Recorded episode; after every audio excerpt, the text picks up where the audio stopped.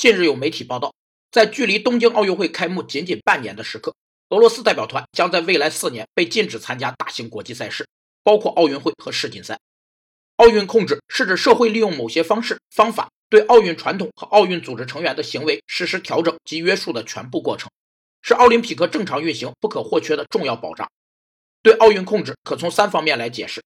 首先，奥运控制是通过社会力量实现的。社会力量既包括整个社会对奥运系统及其组织成员的导向、调整、约束和制裁，也包括奥运组织及其成员之间的相互影响、监督、批评。